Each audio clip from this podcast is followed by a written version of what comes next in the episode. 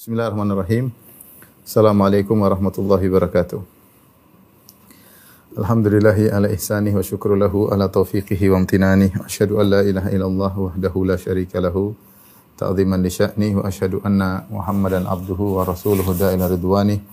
Allahumma salli alaihi wa ala alihi wa ashabihi wa ikhwanih. Uh, ikhwan dan akhwat uh, majlis taklim uh, Qalbun Salim yang dirahmati oleh Allah Subhanahu wa taala. Kita masih melanjutkan bahasan kita dari kitab Riyadhus Salihin masih pada bab al-yaqin wa tawakkul yaitu tentang yakin dan tawakal. Uh, kita masuk pada pertemuan ketiga itu pertemuan yang terakhir masih ada beberapa hadis yang terkait dengan bahasan ini ya. Adapun hadis berikutnya itu hadis yang ketujuh ya. An Abi Aimara Al-Bara bin Azib radhiyallahu anhuma qala dari sahabat Al-Bara bin Azib radhiyallahu anhu. Beliau berkata, qala Rasulullah sallallahu alaihi wasallam Rasulullah SAW berkata, "Ya fulan, wahai fulan, idza awaita ila firashik." Jika engkau uh, menuju ke tempat tidurmu yaitu hendak tidur, fakul maka ucapkanlah doa berikut. Allahumma aslamtu nafsi ilaik. Ya Allah, aku menyerahkan jiwaku kepadamu. Wa wajjahtu wajhi ilaik. Aku mengarahkan wajahku kepadamu. Wa fawattu amri ilaik. Dan aku serahkan urusanku kepadamu. Wa alja'tu dhahri ilaik. Dan aku menyandarkan punggungku kepadamu. Rakbatan wa rahbatan ilaik. Dengan berharap dan takut kepadamu. La malja wala manja minka illa ilaik. Tidak ada tempat bersandar, tidak ada tempat keselamatan darimu kecuali uh, kepadamu. Amantu bi kitabika alladhi anzalt. Sungguhnya aku beriman kepada kitabmu yang kau turunkan. Wa bi nabiyyika alladhi arsalt. Dan aku beriman kepada nabimu yang engkau utus. Fa innaka in mitta. Selesai doanya. Kemudian kata Nabi SAW.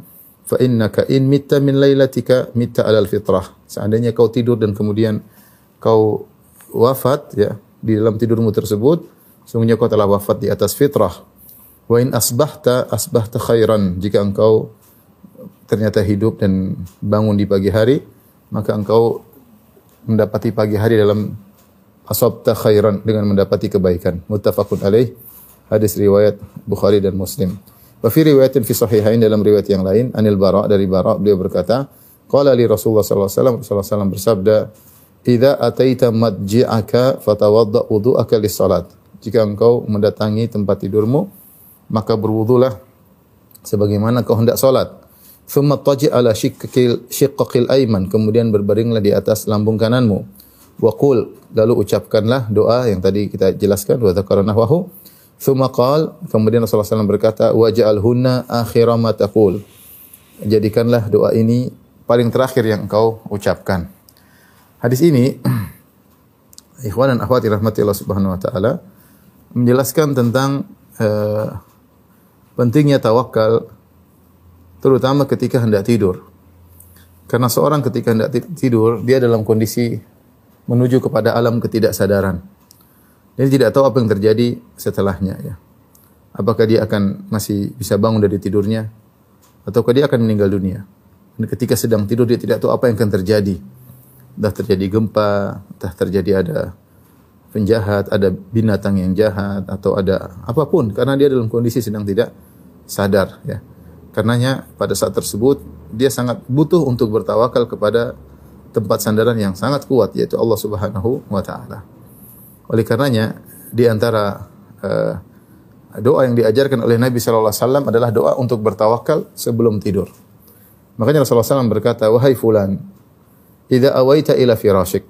Dalam riwayat, jika kau mendatangi tempat tidurmu, jika kau hendak berbaring di tempat tidurmu.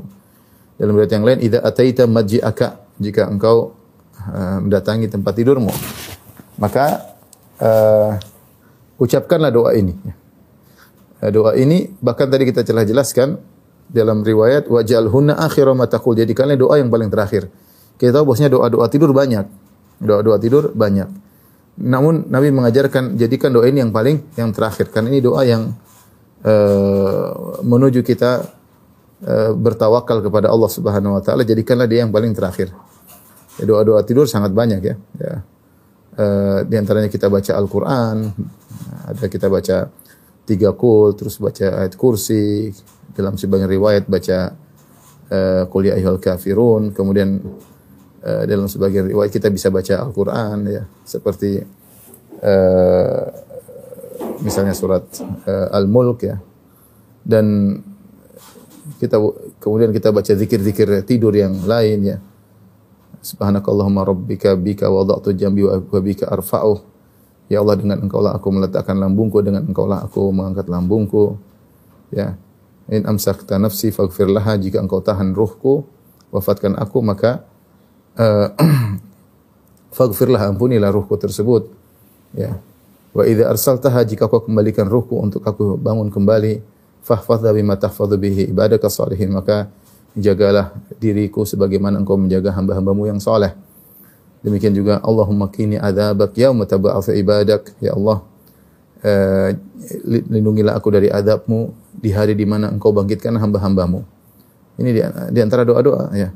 Bismika Allahumma amutu wa ahya. Ya, di antara doa ada sebelum sebelum tidur. Di antaranya doa ini dan Rasulullah SAW mengatakan jadikanlah doa ini adalah yang paling terakhir. Allah alam bisa karena doa yang ini adalah doa yang benar-benar menunjukkan kepasrahan tawakal kepada Allah Subhanahu wa taala. Taib, eh, tentunya sebelum tidur di antara sunnahnya Rasulullah SAW berkata, "Fatawadda wudu akalis salat, thumma tattaji ala shiqqil aiman." Wudu engkau terlebih dahulu wudu seperti hendak salat, kemudian kau berbaring di atas lambung kananmu ya. Ada sebagian ulama mengatakan bahwasanya kenapa kita berbaring di atas lambung kanan karena jantung kita sebelah kiri. Ketika kita berbaring di lambung kanan, jantung kita agak gantung sehingga mudah terjaga. Mudah terjaga. Kalau di malam hari kita bisa bangun untuk sholat malam. Beda kalau kita tidur di atas lambung kiri, maka tidur kita akan pulas. Khawatir kita tidak bisa terjaga di malam hari. Ini pendapat sebagian ulama. Tapi Allah alam bisa intinya Rasulullah mengajarkan untuk seorang eh, tidur di atas lambung kanannya. Setelah itu, jadikanlah zikir ini yang terakhir. Apa zikirnya? Allahumma aslamtu nafsi ilaik. Ya Allah, aku serahkan jiwaku kepadamu. Di sini nafs ya di, diartikan oleh para ulama ini dari Hafiz bin Hajar rahimahullah yaitu aku serahkan ragaku, aku arahkan, aku pasrahkan ragaku kepadamu. Ya, aku serahkan pasrahkan ragaku, jasadku kepadamu. Wa wajhtu wajhi ilaik dan aku arahkan wajahku kepadamu. Maksudnya aku uh, arahkan di sini ditafsirkan oleh para ulama wajah tu wajhi, aku arahkan wajahku, maksudnya aku arahkan tujuanku kepadamu. Ini berkaitan dengan hati. Kalau yang pertama aslam tu nafsi ilaik berkaitan dengan raga, dengan jasad. Kemudian wajah tu wajhi ilaik seharusnya namanya nafsi, jiwaku mencakup raga dan hati. Tetapi ketika itu setelah itu datang pengkhususan wajah tu wajhi ilaik dan aku arahkan wajahku kepadamu sehingga wajah sini diartikan dengan hati. Aku arahkan hatiku kepadamu wa amri ilaik dan aku menyerahkan segala urusanku kepada. Urusan masih banyak. Urusan masih banyak. Coba kita sebelum tidur urusan kita banyak enggak? Banyak. Urusan keluarga, urusan perdagangan, urusan anak-anak, urusan banyak sekali. Kita berlepas diri udah bingung mau ngapain lagi. Sudah saya mau tidur ya Allah, saya serahkan urusanku kepadamu. Ya. Wa fawwadtu amri ilaik. Ini kalimat tawakal. Wa amri ilaik, aku serahkan segala urusan kepadamu Wal ja'tu dhahri ilaik dan aku sendarkan punggungku punggungku kepadamu. Ya ini ada eh, namanya al ja'tu yaitu seperti ini. Aku yaitu aku menyandarkan punggungku. Dan ini kalimat bahasa Arab menunjukkan aku minta pertolonganmu. Ya, karena kalau sudah menyandarkan berarti kita sedang minta pertolonganmu. Ya.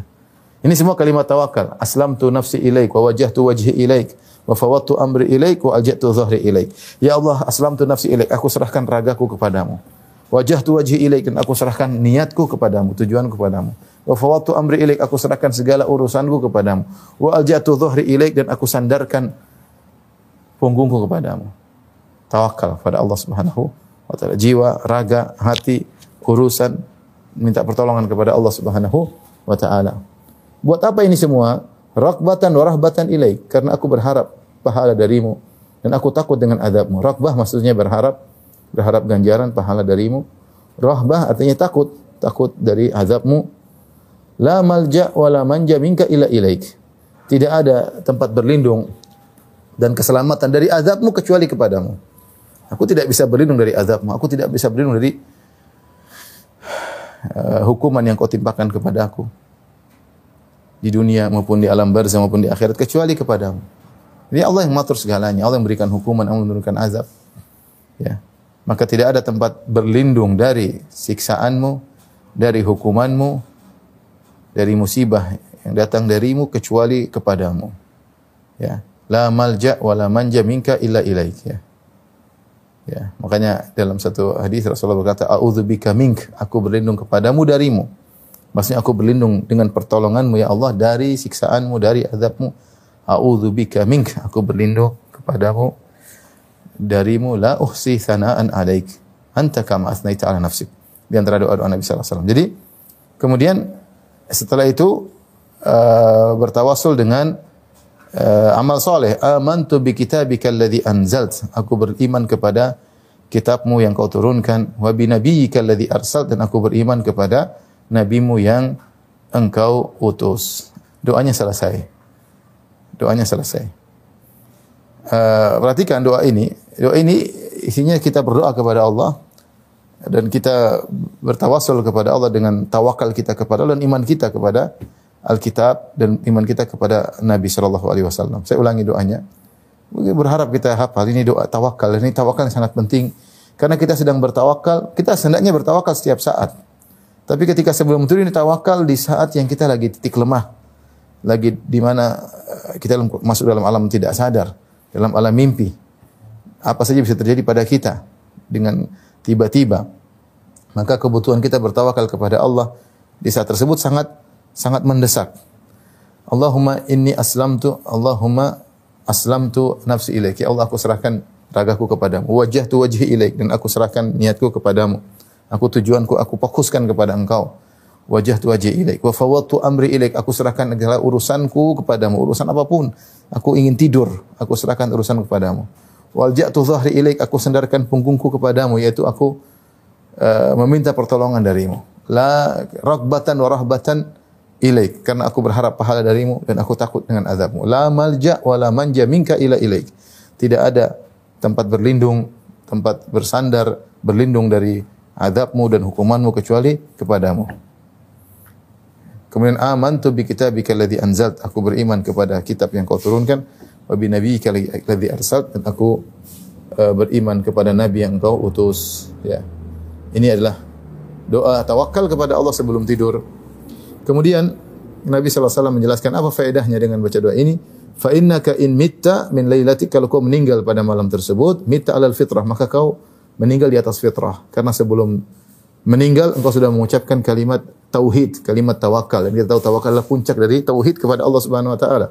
Sebelum engkau meninggal, engkau mengucapkan kalimat tauhid, kalimat tawakal kepada Allah. La malja wa la manja minka illa ilaik. Tidak ada tempat berlindung dari hukuman dan azabmu kecuali kepadamu. Ragbatan wa rahbatan ilaik. Aku tak mengharap pahalamu dan takut dari azab. Ini semua kalimat tauhid. Makanya siapa yang meninggal seperti meninggal di atas fitrah.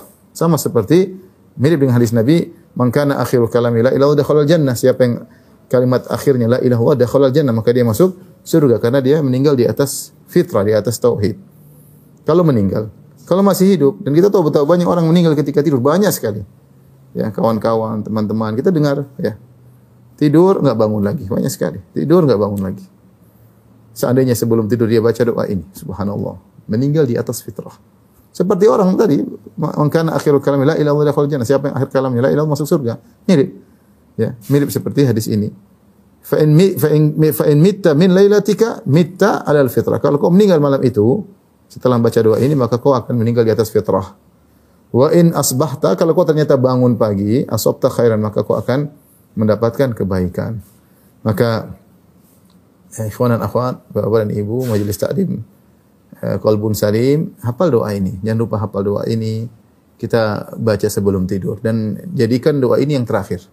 Jadikan doa ini kita kita setelah kita baca doa zikir-zikir uh, sebelum tidur jadikan ini yang ter, yang terakhir. Tentunya zikir doa sebelum tidur banyak ya. Di antaranya ini ini hadis ini kaitannya dengan tawakal tadi karena uh, kita Rasulullah mengajar kita untuk bertawakal uh, dalam segala hal terutama tawakal sebelum sebelum tidur.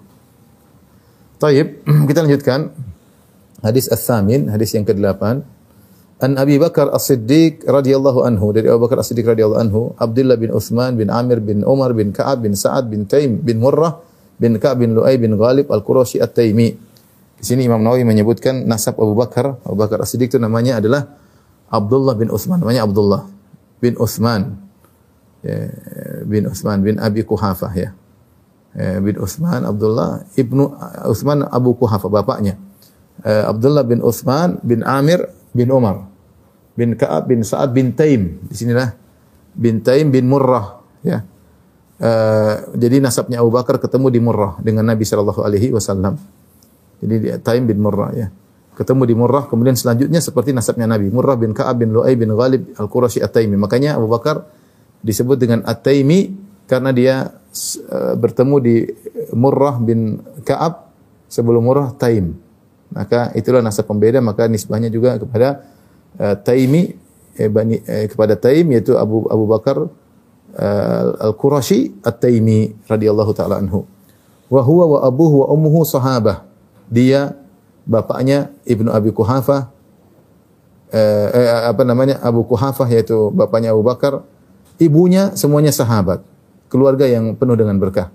Bahkan eh, kita bilang bukan cuma ya sahabat bukan cuma bapak dan ibunya anak-anaknya juga sahabat kemudian cucunya juga sahabat ya Abu Bakar kan bapaknya Abu Abu Bakar sahabat bapaknya Abu Bakar Abu Kuhafa sahabat ibunya juga sahabat Kemudian putra-putrinya juga sahabat. Abdullah bin Abi Bakar sahabat. Abdurrahman bin Abi Bakar sahabat. Uh, kemudian putri-putrinya Aisyah sahabat. Uh, Asma binti Abi Bakar juga sahabat. Cucunya Abdullah bin Zubair. Cucunya Abu Bakar, Abdullah bin Zubair. Ya, Abdullah bin Zubair anaknya siapa? Anaknya Asma. Asma binti Abi Bakar menikah dengan Zubair bin Awam, punya anak namanya Abdullah bin Zubair. Abdullah bin Zubair juga sahabat. Keluarga berkah dari dari bapak, dia, anak, cucu, sahabat. Dan jarang ada yang seperti ini. Empat generasi semuanya sahabat. Itu di antara keistimewaan Abu Bakar As-Siddiq radhiyallahu taala uh, anhu ya. Uh, beliau bercerita, "Nadartu ila aqdamil musyrikin wa nahnu fil ghar wa hum ala ru'usina." Aku melihat kepada kaki-kaki kaum musyrikin dan kami sedang berada di gor di goa yaitu gua Jabal Thawr. Wahum ala ru'usina mereka berada di atas kepala kami. Fakultu ya Rasulullah. Maka aku berkata, ya Rasulullah, Lau anna ahadahum nadhara tahta qadamaihi la abasarana. Kalau salah seorang dari mereka nengok ke kakinya, ke kaki maka dia akan melihat kita. Faqala maka Rasulullah SAW berkata, "Ma dhannuka ya Abu Bakrin bisnaini Allahu thalithuhuma." Bagaimana menurut engkau wahai Abu Bakar dengan dua orang Allah yang ketiganya itu. Ikhwan ini uh, kisah uh, tentang kisah hijrah yang uh, sekedar kita ingatkan kembali tentu antum semua sudah tahu intinya uh, ini Mekah ya. Rasulullah ber, berhijrah dari Mekah menuju Madinah. Mekah kemudian Madinah ini utara. Ini selatan. Dan kita tahu bahwasanya Mekah dan Madinah ini kurang lebih 450 km. Rasulullah ingin berhijrah dari Mekah ke Madinah. Ternyata Rasulullah SAW mampir dulu ke Jabal Thawr. Sini gua Thawr. Nah, eh, jarak antara Mekah dan Gua Thawr ini kurang lebih kurang lebih 6 6 kilometer uh, dia bahkan ke arah selatan. Di antara bentuk uh, tawakal Nabi Shallallahu Alaihi Wasallam adalah Nabi berikhtiar. Ketika kaum musyrikin hendak mencari Nabi, Nabi tidak langsung ke arah utara. Nabi tidak langsung ke arah utara menuju Madinah, tapi Rasulullah SAW ke arah selatan, semakin semakin menjauh. Ini semakin ini semakin menjauh, ya, semakin menjauh ke arah selatan. Ini di antara usaha Nabi sallallahu alaihi wasallam. Dan Nabi sallallahu alaihi wasallam ketika berhijrah dia melakukan segala, beliau melakukan segala ikhtiar yang luar biasa ya. Sebagaimana sudah kita kisahkan dalam uh, kisah hijrah Nabi sallallahu alaihi wasallam. Saya tidak ingin mengulangi, silahkan ikhwan dan akhwat uh, membaca tentang kisah hijrah Nabi sallallahu alaihi wasallam. Di antaranya Nabi sallallahu alaihi wasallam bersembunyi di Gua Thawr, bersembunyi di Gua Thawr selama tiga hari tiga malam ya, selama tiga hari tiga malam. Uh, supaya apa? Supaya untuk mengelabui kaum musyrikin karena begitu mereka kehilangan Nabi di kota Mekah, mereka tahu Nabi SAW akan pergi ke arah utara, maka mereka segera mencari ke arah utara. Tapi ternyata Nabi belum berangkat, Nabi malah ke arah selatan, semakin jauh untuk bersembunyi. Mereka akan mencari ke arah utara selama tiga hari, mereka tidak mendapati Nabi, eh, namun mereka nanti mereka menyangka Nabi sudah selamat. Ternyata ternyata belum. Uh, meskipun Nabi sudah berusaha semaksimal mungkin dengan Abu Bakar dengan berbagai macam ikhtiar bentuk ikhtiar, akhirnya ketahuan ya. Kaum musyrikin ternyata mendapati jejak langkah Nabi dan Abu Bakar dan mereka bisa naik di atas uh, Jabal Thur. Dan Jabal Thur itu bentuknya uh, bisa dilihat di uh, Google dan lainnya. Artinya itu goa misalnya ini goa, dia dia lubangnya lubangnya di atas ya. Goa ke arah bawah ya. Jadi kalau ini gunung, kalau ini gunung, nah, lubang goa di sini ke arah bawah. Nah, goanya masuk ke dalam, ke bawah. Sehingga orang-orang akan berdiri di sini. Ini orang akan berdiri di, di sini. Di situlah Abu Bakar mengatakan, ya, Abu Bakar mengatakan, seandainya mereka melihat ke kaki mereka, seandainya mereka melihat ke kaki mereka, mereka akan melihat kita di bawah, akan melihat kita di di dalam go, dalam goa, ya. Jadi eh, situ Abu Bakar ketakutan. Sebenarnya Abu Bakar disebutkan dia khawatir dengan Nabi Shallallahu Alaihi Wasallam. Dia tidak terlalu khawatir tentang dirinya, tapi dia khawatir terhadap Nabi SAW. Dia sedih kalau Nabi ketahuan. Ya, karena begitu sayangnya kepada Nabi Muhammad Sallallahu Alaihi Wasallam. Ya. Akhirnya meskipun usaha sudah maksimal, ternyata ketahuan juga. Namanya usaha manusia pasti tidak sempurna, pasti ada kekurangan. Rasulullah SAW sudah berusaha menghilangkan jejak, sudah berusaha sembunyi dalam goa, ternyata ketahuan juga. Ya, dan ini menunjukkan bahwasanya lubang ini, lubang ini lubangnya tidak ada penutupnya, tidak ada tidak ada yang menutupi. Adapun hadis-hadis yang menunjukkan ada yang menutupi lubang tersebut seperti dikatakan ada sarang laba-laba yang menutupi, maka itu hadisnya lemah. Demikian juga ada tumbuhan yang tumbuh di situ, maka hadisnya juga lemah. Demikian juga adanya merpati di situ juga hadisnya lemah.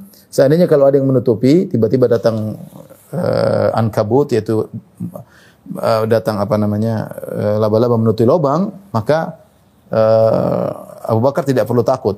Tapi yang, yang benar lubang tersebut terbuka dan benar-benar kelihatan. Jadi Abu Bakar mengatakan apa dalam hadisnya? Wa nazartu ila aqdamil musyrikin. Ya, aku melihat kepada kaki-kaki orang musyrik di atas lihat kaki kelihatan, ya. Wahum ala ru'usin dan mereka di atas kepala kami, di atas kepala kami. Sudah tinggal tinggal nengok ke bawah pasti ketahuan.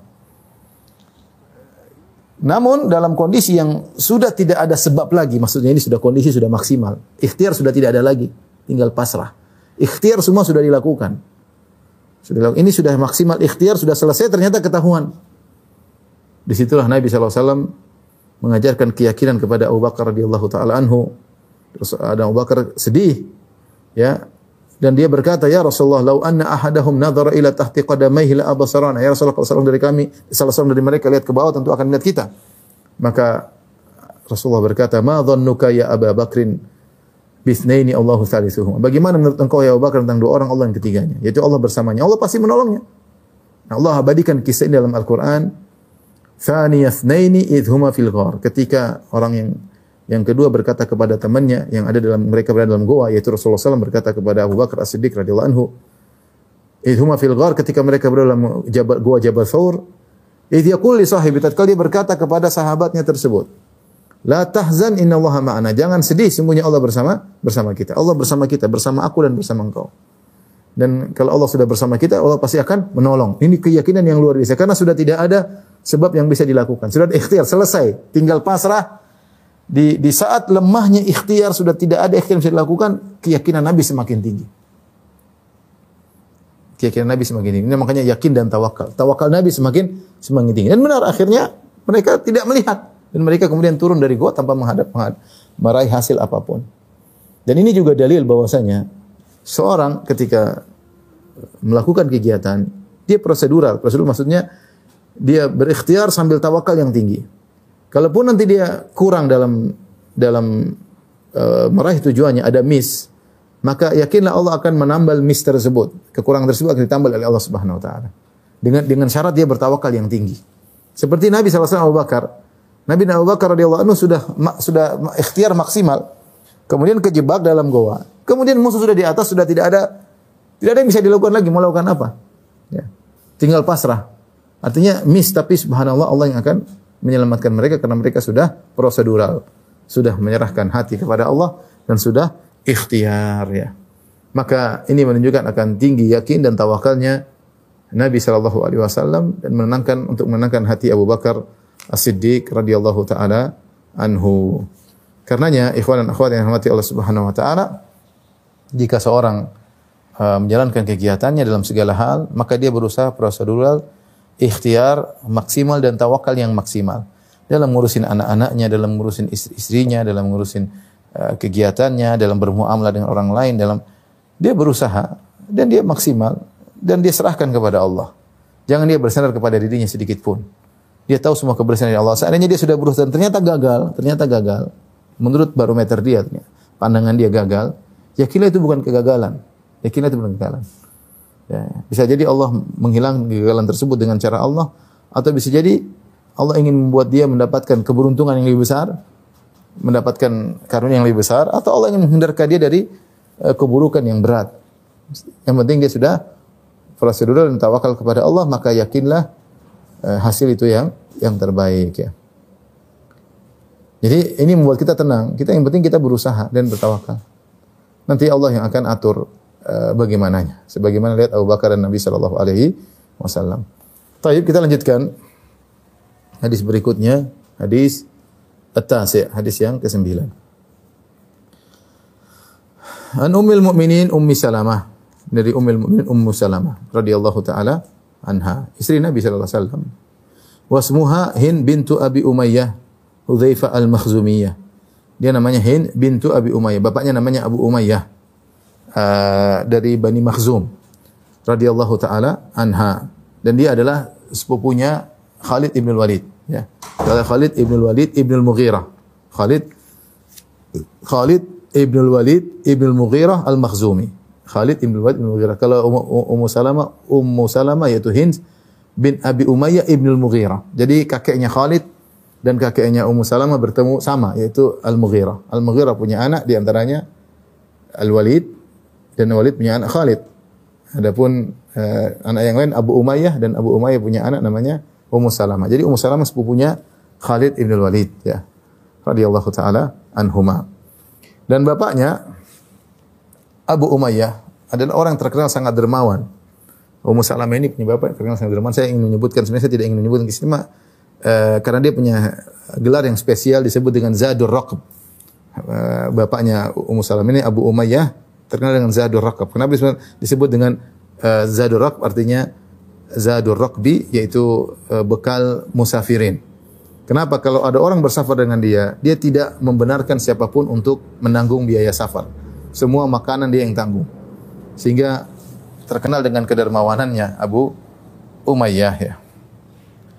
Taib Ummu Salamah radhiyallahu taala anha meriwayatkan tentang kebiasaan Nabi sallallahu alaihi wasallam. Anna Nabi sallallahu alaihi wasallam kana idza kharaja min baitihi. Adalah kebiasaan Nabi sallallahu alaihi wasallam kalau beliau keluar dari rumahnya, beliau berdoa bismillahi tawakkaltu 'ala Allahi la haula wala quwata illa billah ya. Ya Allah, dengan namamu menyebut nama aku bertawakal kepada Allah. Bismillahi tawakkaltu 'ala Allah. Ini doa kemudian dilanjutkan Allahumma inni a'udzubika an adil. Ya Allah, aku berlindung kepada Engkau an adil dari aku tersesat. Au atau aku disesatkan. Au azil aku aku tergelincir. Au uzal atau aku digelincirkan orang lain. Au azlim atau aku berbuat zalim kepada orang lain. Au uzlam atau aku dizalimi oleh orang lain. Au ajhal atau aku melakukan kebodohan. Au yujhal alayya atau orang membondohiku. Hadisun hasanun, hadis yang hadis hadisun sahihun, hadis sahih rawahu Abu Daud, hadis riwayat Abu Daud wa Tirmizi dan Tirmizi wa ghairuhuma dan juga selain keduanya selain Abu Dawud dan Tirmizi bi asanida sahihah dengan sanad-sanad yang sahih. Qala Tirmizi, Imam Tirmizi berkata haditsun hasanun sahih. Hadis hasan yang sahih wa hadza lafzu Abi Dawud dan ini adalah lafal dalam Sunan Abi Dawud. Tapi hadis ini uh, di antara bentuk uh, tawakal yang diperlukan oleh seorang adalah ketika keluar rumah. Karena namanya di luar rumah bisa jadi muncul gangguan, gangguannya banyak di luar rumah. Ada gangguan dari syaitan, gangguan syaitan jin, syaitan manusia, eh, hewan-hewan buas, ya, eh, macam-macam gangguan di luar ya. Eh, sehingga seorang sangat butuh untuk bertawakal kepada Allah ketika keluar rumah. Dia tidak tahu apa yang terjadi pada dirinya. Maka seorang jangan lupa berdoa dengan doa Bismillah tawakkaltu ala Allah la haula wala quwata illa billah. Ya, Bismillah tawakkaltu ala Allah la haula wala quwata illa billah. Uh, Bismillah dengan nama Allah tawakkaltu Allah aku bertawakal kepada Allah la haula wala quwata illa billah tidak ada daya tidak ada upaya kecuali dengan Allah. La haula itu tidak ada perubahan dari satu kondisi-kondisi yang lain apa pun perubahan tersebut kecuali dengan izin Allah. Wala quwwah tidak ada upaya, tidak ada daya. Tidak ada daya dan upaya kecuali dengan izin Allah Subhanahu wa taala. Ini kalimat tawakal seorang keluar rumah. Kemudian dia tambah dengan Allahumma inni a'udzubika ya Allah aku berlindung kepada Engkau. An adil au udhal. Jangan sampai aku tersesat. Au udhal dan jangan sampai aku disesatkan orang. Au azil au uzal. Ya aku aku berlindung kepada Engkau jangan sampai aku tergelincir. Au uzal atau aku digelincirkan oleh orang. Au azlim au uzlam. Ya Allah aku berlindung kepada jangan sampai aku di luar rumah menzalimi orang. Au uzlam atau aku dizalimi orang. Au ajal ya Allah aku kepada Engkau jangan sampai aku berbuat kebodohan. Au yujhalu alayya atau orang berbuat bodoh kepada aku. Ini doa lengkap. Sudah dia keluar setelah dia bertawakal, dia minta pertolongan kepada Allah. Karena saya katakan tadi, luar rumah kita nggak tahu. Ya kita urusan keluar rumah langsung dirampok orang. Baru keluar rumah di, di, di bisa, bisa dibunuh orang. Waliyadzubillah. Ya. Baru keluar rumah sudah diganggu sama setan. Kadang setan laki-laki, setan perempuan. Keluar rumah diganggu. Kita nggak tahu. Ya. Keluar rumah dihasatin orang. Uh, di luar rumah banyak sekali gangguan. Ya, tentunya di, di dalam rumah lebih aman tentunya. Di luar rumah lebih berbahaya. Maka kebutuhan kita untuk bertawakal ketika keluar rumah besar. Sebagaimana tadi kebutuhan kita untuk bertawakal kepada Allah ketika mau tidur besar. Demikian juga ketika keluar rumah. Maka kita hafalkan doa ini ya Bismillah tawakkaltu ala Allah la haula wala quwata illa billah. Insyaallah sudah hafal. Bismillah tawakkaltu ala Allah la haula illa billah. Allahumma inni a'udzubika an adil au udhal au azil au uzal au azlim au uzlam au ajhal au juhal alayya. Empat perkara. Ya Allah dari dari dari dhalalah, dari zallah, dari uh, zulm, dari jahal. Allahumma inni a'udzubika an adil au udhal. Ya Allah, berlindung kepada Engkau dari tersesat dan disesatkan orang. Au azil au uzlam. Aku bilang kepada engkau dari tergelincir dan atau digelincirkan oleh orang. Ya. Uh, apa kemudian azlim au uzlam. Aku berlindung kepada engkau jangan sampai aku zalimi orang dan jangan sampai aku dizalimi orang. Au ajhal jahal alayya. Aku bilang jangan sampai aku berbuat kebodohan dan jangan sampai dibodohi oleh orang lain. Ini kalimat tawakal ya. Ya. Uh, karena kalau kita keluar rumah, kita bisa tersesat, salah jalan kayak baik secara torikul hissi yaitu jalan yang baik salah jalan. Atau kita tersesat maksudnya kita terpengaruh dengan ajaran sesat di luar sana pemikiran sesat ya. Udol atau ada orang yang menyesatkan kita ya. Kita berlindung kepada Allah. Jangan sampai kita tergelincir sampai digelincirkan orang. Ya, jangan sampai kita buat zalim. Di luar kita zalimi orang. Zalim sama anak buah zalim sama kawan zalim sama uh, tukang parkir. Zalim sama di, naik mobil zalimi orang ya. Terkadang kita menzalimi orang ketika naik naik mobil ya, ganggu dia kayak kita kebut-kebutan sehingga dia ketakutan. Orang berbuat zalim di, di, di jalan raya orang bisa berbuat zalim ya. Uh, dan macam-macam ya. A'udzam atau orang menzalimi kita. Dan jangan berbuat berlindung kepada engkau dari kejahilan sampai dijahilin oleh orang orang lain. Ya. Uh, ini adalah doa uh, kita uh, ketika bertawakal uh, keluar rumah, keluar rumah. Kemudian hadis berikutnya kelanjutan dari sama dengan hadis sebelumnya. Al-Ashir, hadis ke-10. An Anas radhiyallahu taala anhu dari Anas radhiyallahu taala anhu qala beliau berkata qala Rasulullah sallallahu alaihi wasallam Rasulullah sallallahu bersabda man qala ya'ni idza kharaja min baitihi siapa yang ketika keluar rumah kemudian dia berdoa bismillahi tawakkaltu ala Allah la haula wala quwata illa billah ya kalau dengan nama Allah aku bertawakal kepada Allah tidak ada haul tidak ada kuwa illa billah. Haul yaitu perubahan. Dari satu kondisi kepada kondisi yang yang lain. Dari kondisi baik menjadi kondisi buruk dari kondisi buruk menjadi kondisi baik dari sehat menjadi sakit dari sakit menjadi sehat dari miskin menjadi kaya dari kaya menjadi miskin dari naik menjadi di bawah dari bawah menjadi naik ya. Dari sayang menjadi benci dari benci menjadi sayang dari bertengkar menjadi eh, berdamai dari berdamai menjadi bertengkar Ini semua kondisi di alam semesta ini, di langit maupun di bumi, semuanya dengan izin Allah. La haula, tidak ada perubahan apa pun di alam semesta ini. Baik al-alamul ulwi maupun al-alamul sufli, baik di langit maupun di, di bumi. Semua yang terjadi adalah perubahan tersebut dengan izin Allah. Wala quwwah dan tidak ada kekuatan apa pun. Tidak ada kekuatan kita untuk mendidik anak, kekuatan kita untuk mendidik istri, kekuatan kita untuk mencari rezeki, kekuatan kita untuk melakukan kaki ke masjid, kekuatan kita untuk beribadah, semuanya kecuali dengan izin Allah Subhanahu wa taala. Makanya ketika seorang mendengar muazin mengatakan hayya 'ala shalah, dia berkata la haula wala quwata illa billah. Hayya 'alal falah, la haula wala quwata illa billah. Tidak ada perpindahan, tidak ada kekuatan kecuali dari Engkau ya Allah agar kita bisa bangkit dari dari rumah kita menuju masjid. Kita tidak bisa punya kekuatan menyusul dengan izin Allah Subhanahu wa taala. Sebenarnya ulama mengkiaskan ketika seorang mendengar as-salatu khairu minan naum, dia juga baca la haula wala quwata illa billah. Ini kias ya. Karena tidak mungkin dia bangun dari tempat tidurnya untuk bisa ke masjid kecuali dengan kekuatan dari Allah Subhanahu wa taala. Maka ini ketika kita keluar rumah kita baca bismillahi tawakkaltu ala Allah la haula wala quwata illa billah. Ini minimal doa seperti ini. Kalau kita tambah dengan yang tadi Allahumma inni a'udzubika an adil au udhal au azil au uzal au zlim au zlam au ajil lebih bagus. Tapi kalau kita dengan ini cukup. Bismillahi tawakkaltu ala Allah la haula wala quwata illa billah. Ini sudah cukup. Ditambah tadi lebih sempurna. Apa kata Nabi sallallahu alaihi wasallam? Yuqalu siapa yang keluar rumah baca dengan doa ini, maka dikatakan hudita wa kufita wa wuqit. Ya, perhatikan. Uh, jadi doanya bismillah. Ini pendapat sebagian ulama ya, bismillah. Saya jelaskan. Bismillah, tawakkaltu 'ala Allah. Tawakkaltu 'ala Allah.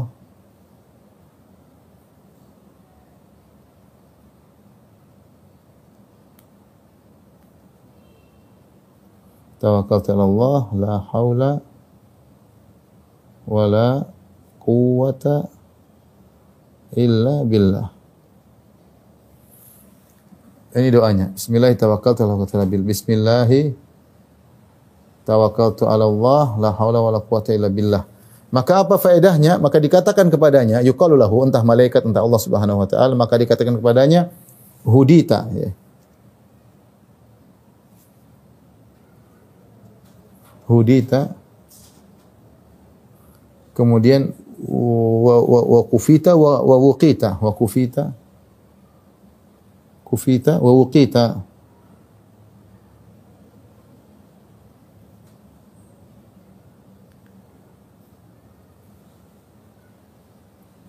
Hudita artinya engkau dapat petunjuk.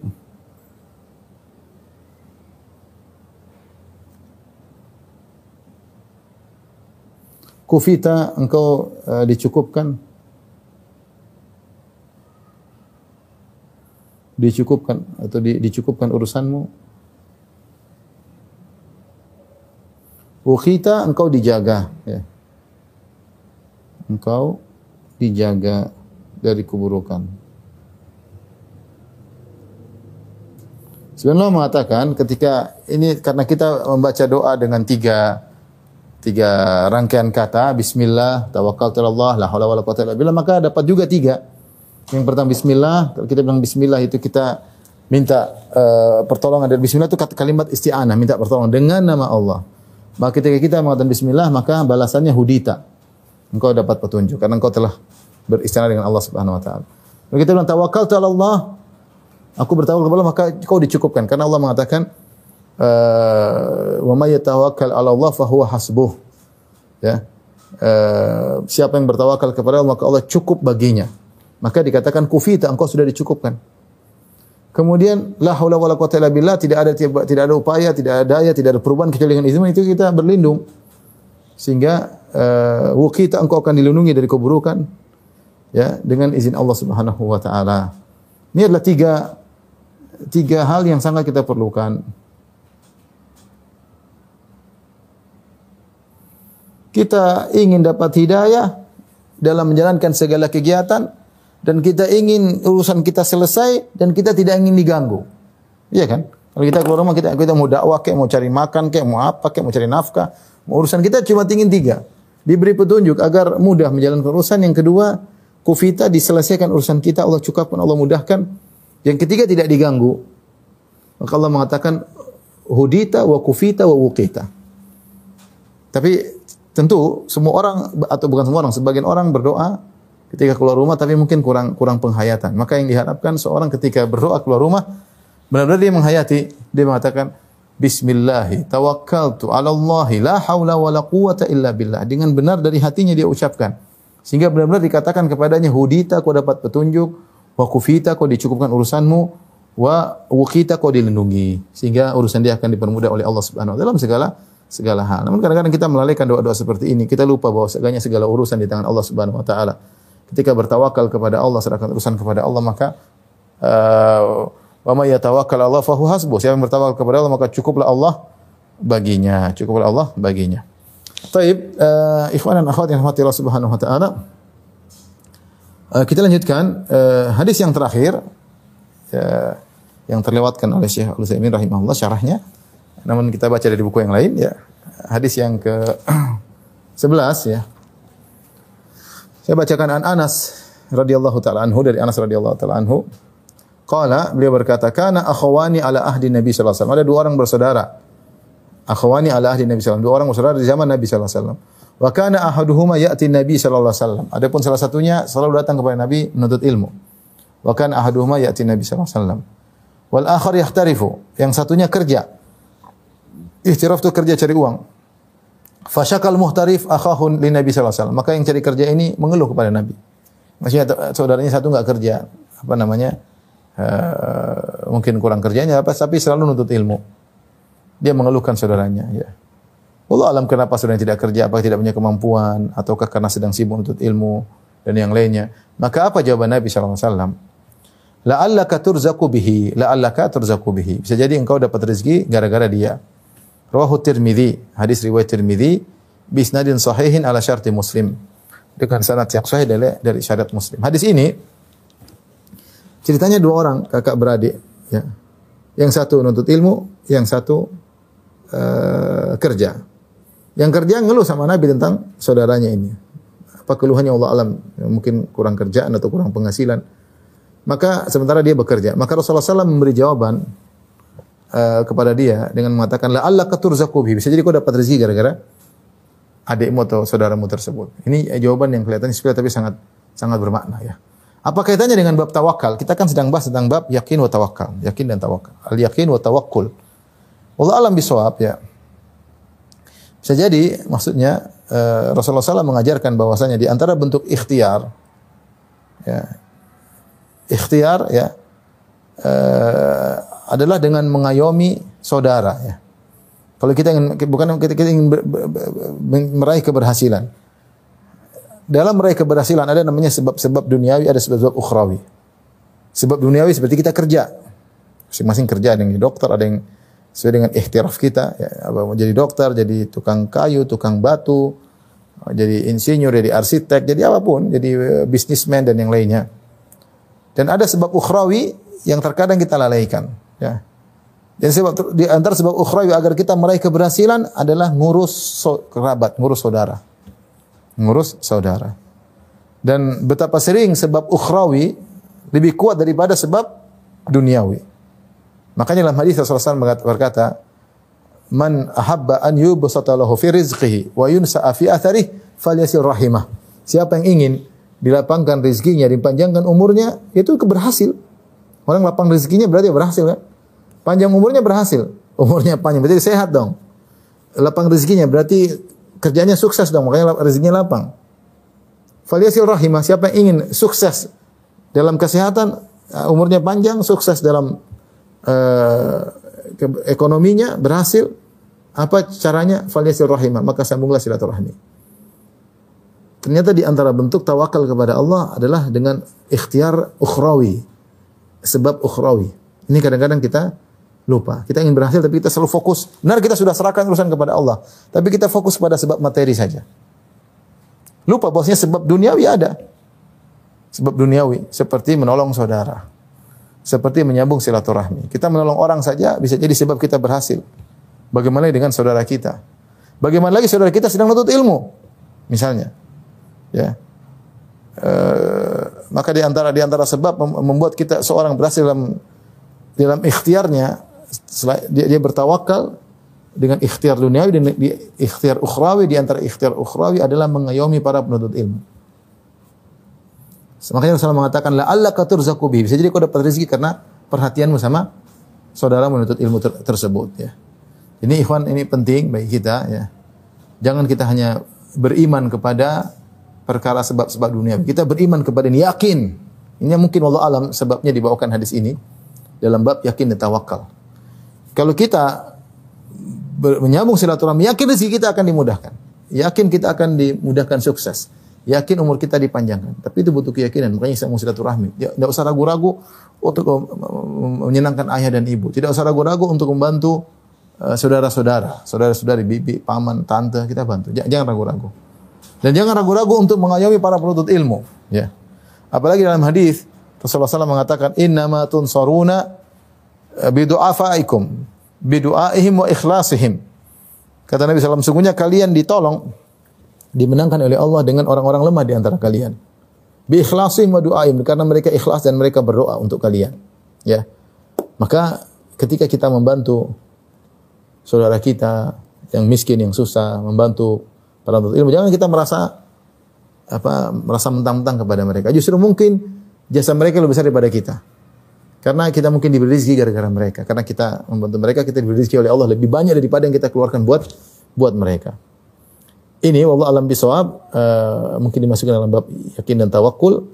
Maka seorang ketika berikhtiar jangan dia hanya bersandar kepada sebab-sebab duniawi, tapi dia juga menengok kepada sebab-sebab ukhrawi dan dia yakin dengan sebab-sebab tersebut.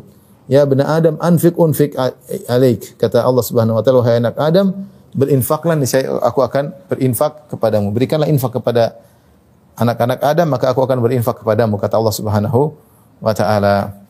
Demikian uh, ikhwan dan akhwat yang rahmatillah subhanahu kita selesai dari bab al-yaqin wa tawakkul yang mengajarkan kepada kita bahwasanya seorang ketika menjalankan aktivitasnya jangan lupa untuk ikhtiar dan jangan lupa untuk menyerahkan urusannya semuanya kepada Allah Subhanahu wa taala dan setelah itu dia menyerahkan keberhasilan kepada Allah. Jika dia sudah prosedural dia sudah menyerahkan hati kepada Allah dan sudah ikhtiar, maka yakinlah hasilnya itu yang terbaik. Meskipun mungkin menurut kacamata dia kurang baik, tapi yakinlah itu yang terbaik karena Allah dia karena Allah lebih tahu apa yang terbaik buat buat dia. Cepat atau lambat dia akan mengetahuinya. Wallahu taala a'lam bisawab. Wallahu a'lam bisawab. Demikian saja rekan-rekan yang Allah Subhanahu wa taala bisa sampaikan uh, majelis uh, ta'lim qalbun salim. Insyaallah kita lanjutkan di kesempatan yang lain. Uh, wabillahi taufiq wal hidayah. Assalamualaikum warahmatullahi wabarakatuh.